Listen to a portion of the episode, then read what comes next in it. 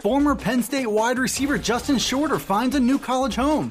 We've got six predictions for the 2020 season. Two Lions make ESPN's early 2020 All America team, and Penn State's wrestling team scores a big road win at Nebraska.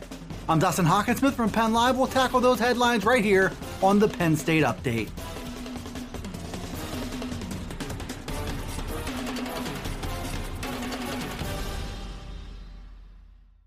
Former Penn State wide receiver Justin Shorter has made his transfer plans official.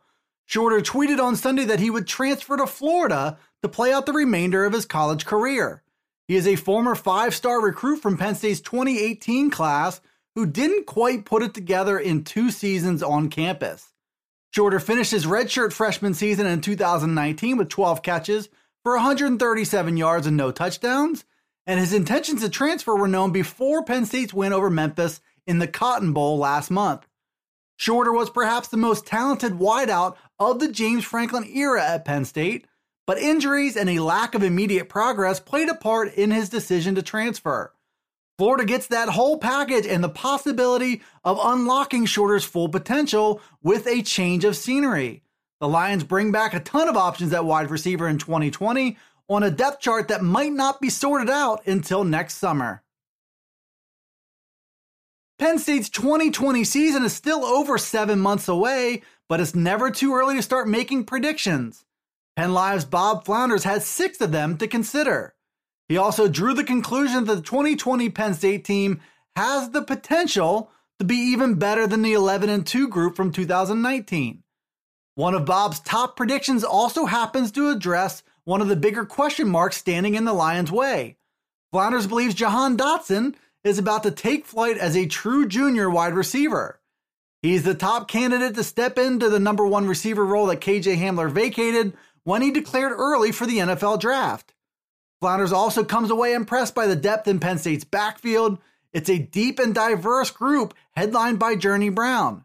Pat Freiermuth could be on his way to being a first round pick, according to Flounders, and PJ Mustipher, the young defensive tackle, has a chance to be a high pick before his career is done as well.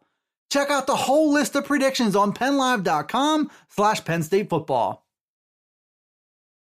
Two Penn State players are drawing early, early All America consideration for the 2020 season. Junior linebacker Micah Parsons and junior tight end Pat Freiermuth both made ESPN's way too early All America team for next season. Parsons is a logical pick as a returning All American himself, who in some respects is still just getting started as a linebacker. Remember, he was a defensive end and a running back as a five star recruit from Harrisburg High. But now Parsons has led Penn State in tackles in each of his two seasons on campus while stepping up his game last year as a pass rusher and a tackler. Freiermuth is an invaluable part of the Penn State offense. That's as both a blocker and a receiver. He was draft eligible as a true sophomore, but opted to return to school for at least one more season. Freiermuth caught 43 passes for 507 yards and seven touchdowns as a sophomore last season. He could be poised for even more in 2020. Penn State's wrestling team continued its roll into a pivotal stretch of Big Ten matches ahead. Iowa is just around the corner in Iowa City on January 31st.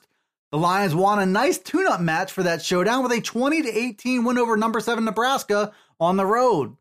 Mark Hall ignited that win with a huge fall over nationally ranked Mikey Labriola at 174. Roman Bravo Young used a late six point move to score a huge major decision at 133 pounds. Vincenzo Joseph knocked off number five Isaiah White by a 5 1 decision at 165. And freshman Seth Nevels won the match for Penn State with a smothering 4 0 decision over number 15 Christian Lance in the finale at 285 pounds. Penn State improved to 7 and 1 overall and 4 and 0 in the Big Ten going into its biggest duel of the season at top ranked Iowa on the 31st. The Hawkeyes are being treated as slight favorites in this one, but the Lions have proven under coach Cael Sanderson that all roads to Big Ten and national titles still go through them. Thanks for tuning in to the Penn State Update. It's available right here on Penn Live. It's also on Alexa, Apple, Google, Spotify, and Stitcher. Be sure to follow, like, subscribe, and rate the podcast and get all the latest from us here at PennLive.com slash Penn State Football. You can also follow along on Twitter, Facebook, and Instagram.